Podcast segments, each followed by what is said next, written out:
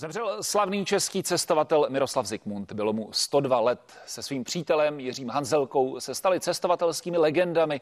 Navštívili přes 80 zemí, o svých dobrodružstvích napsali řadu knih a natočili mnoho dokumentárních filmů, včetně celovečerních. Oba rádi studovali cizí jazyky. Miroslav Zikmund jich ovládal hned 8. A my už jsme teď ve spojení s cestovatelem Markem Slobodníkem. Dobrý den na Slovensko. Dobrý den, dobrý den. Pane Slobodníku, cestovatelský svět, to byla smutná zpráva. Jak vy budete na pana Zikmunda vzpomínat?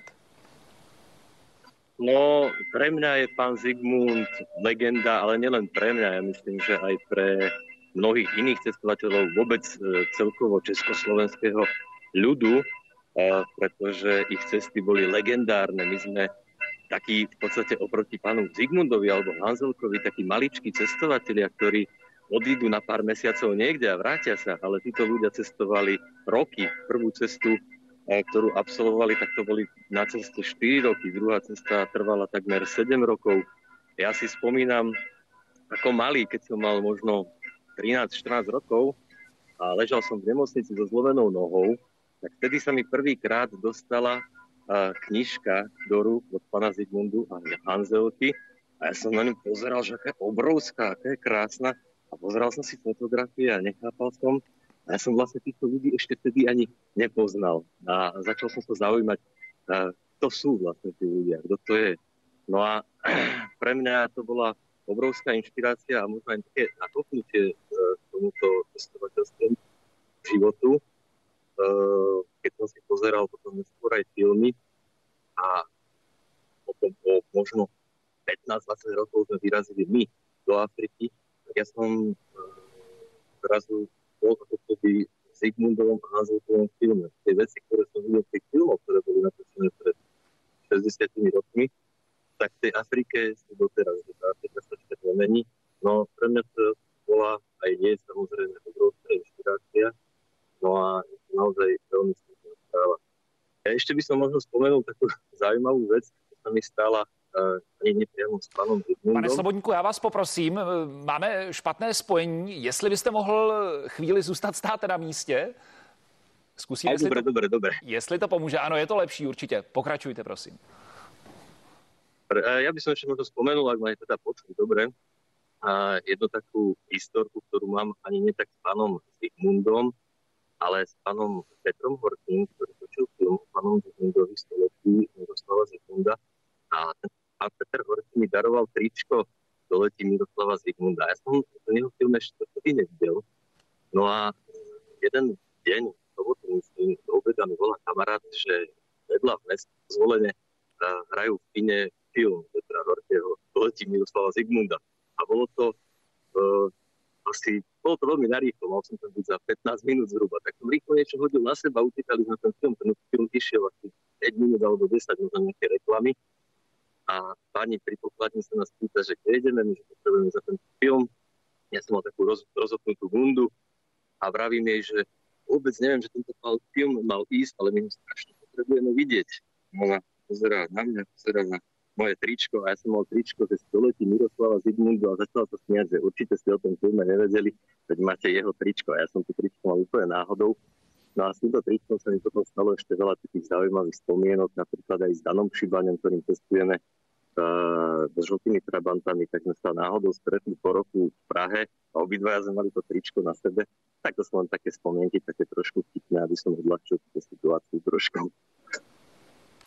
Ještě jedna otázka, co se týče té role vůbec cestovatele. Mají nezastupitelnou roli eh, v rámci i vzdělávání, ať už je to v podstatě pro tu zemi, kam ten cestovatel věde, tak, tak i pro tu, pro tu jeho domovinu?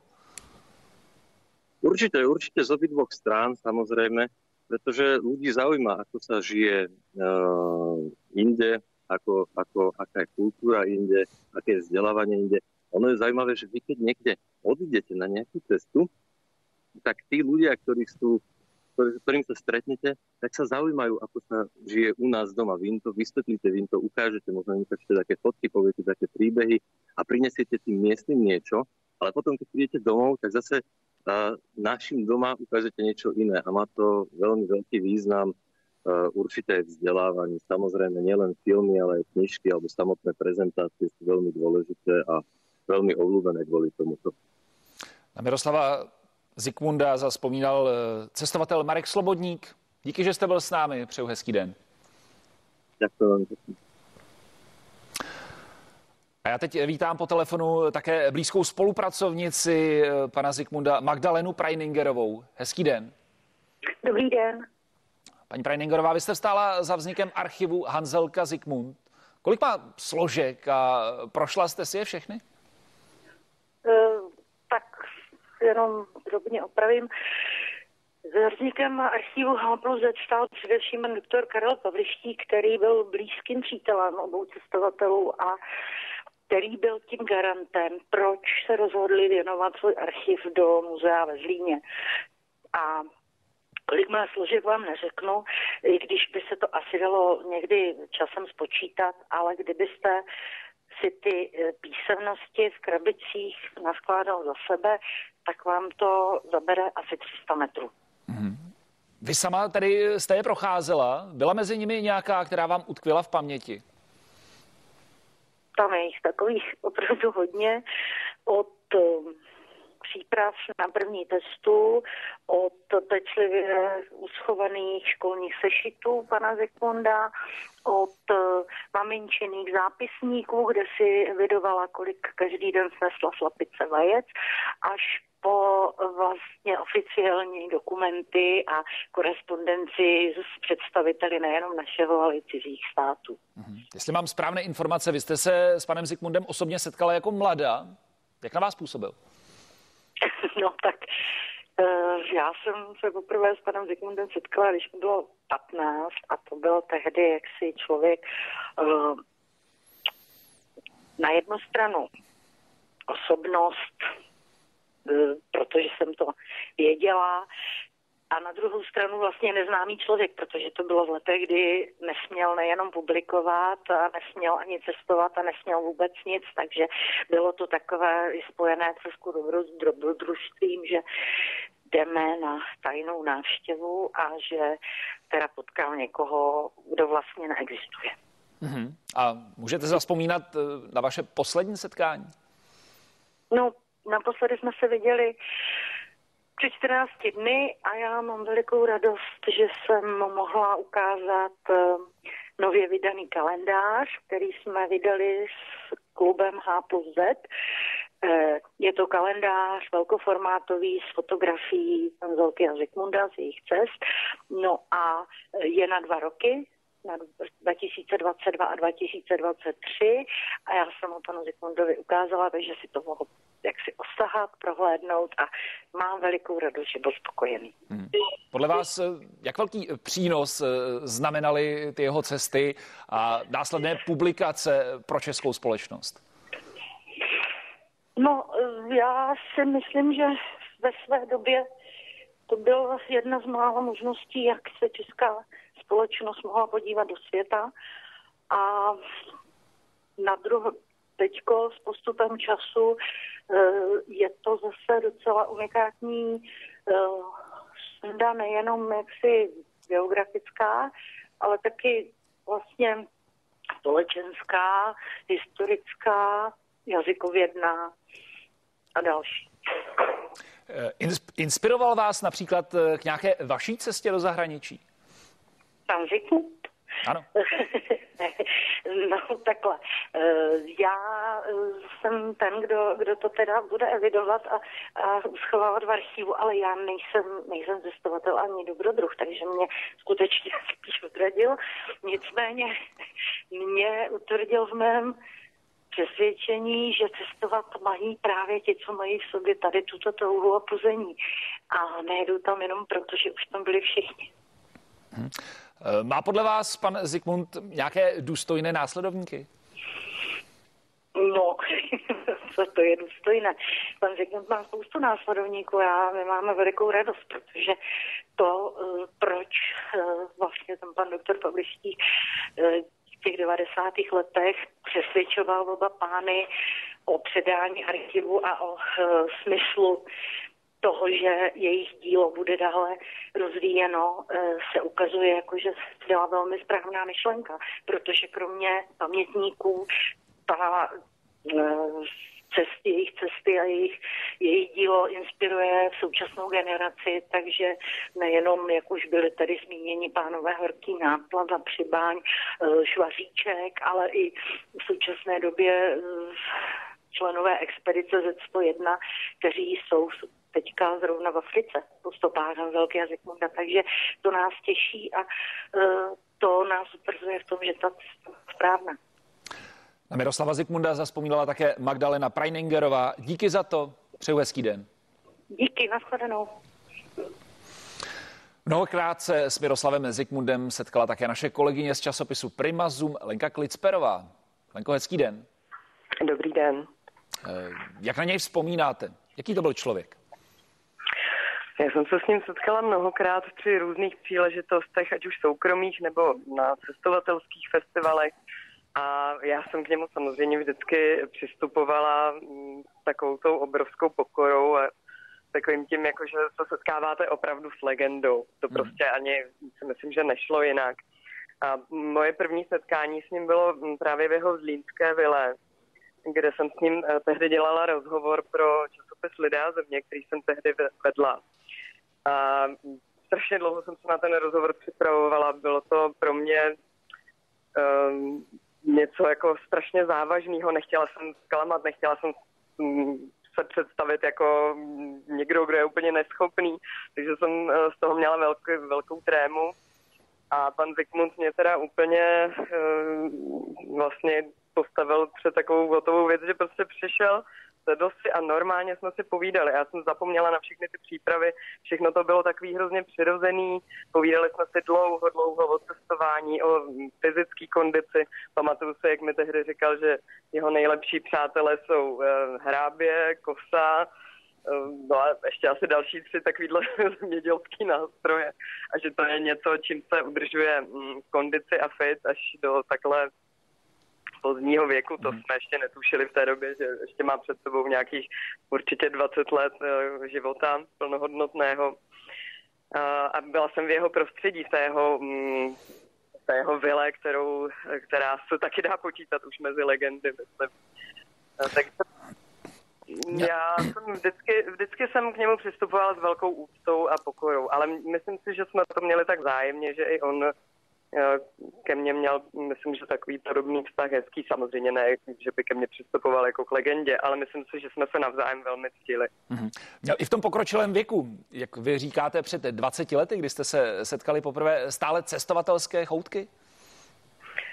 Uh, no, uh, on byl, to, to si myslím, že už neměl až tak cestovatelské choutky, jako že by někam jezdil, ale on nad tím cestováním pořád žil. On se zúčastňoval všech cestovatelských festivalů, chodil na přednášky. Já když jsem jednou přednášela ve Zlíně právě na festivalu, který tam organizoval Mirek Náplava s Petrem Horkým, tak eh, on přišel, seděl v první řadě a poslouchal moji přednášku. Už ani nevím tehdy, o čem to bylo.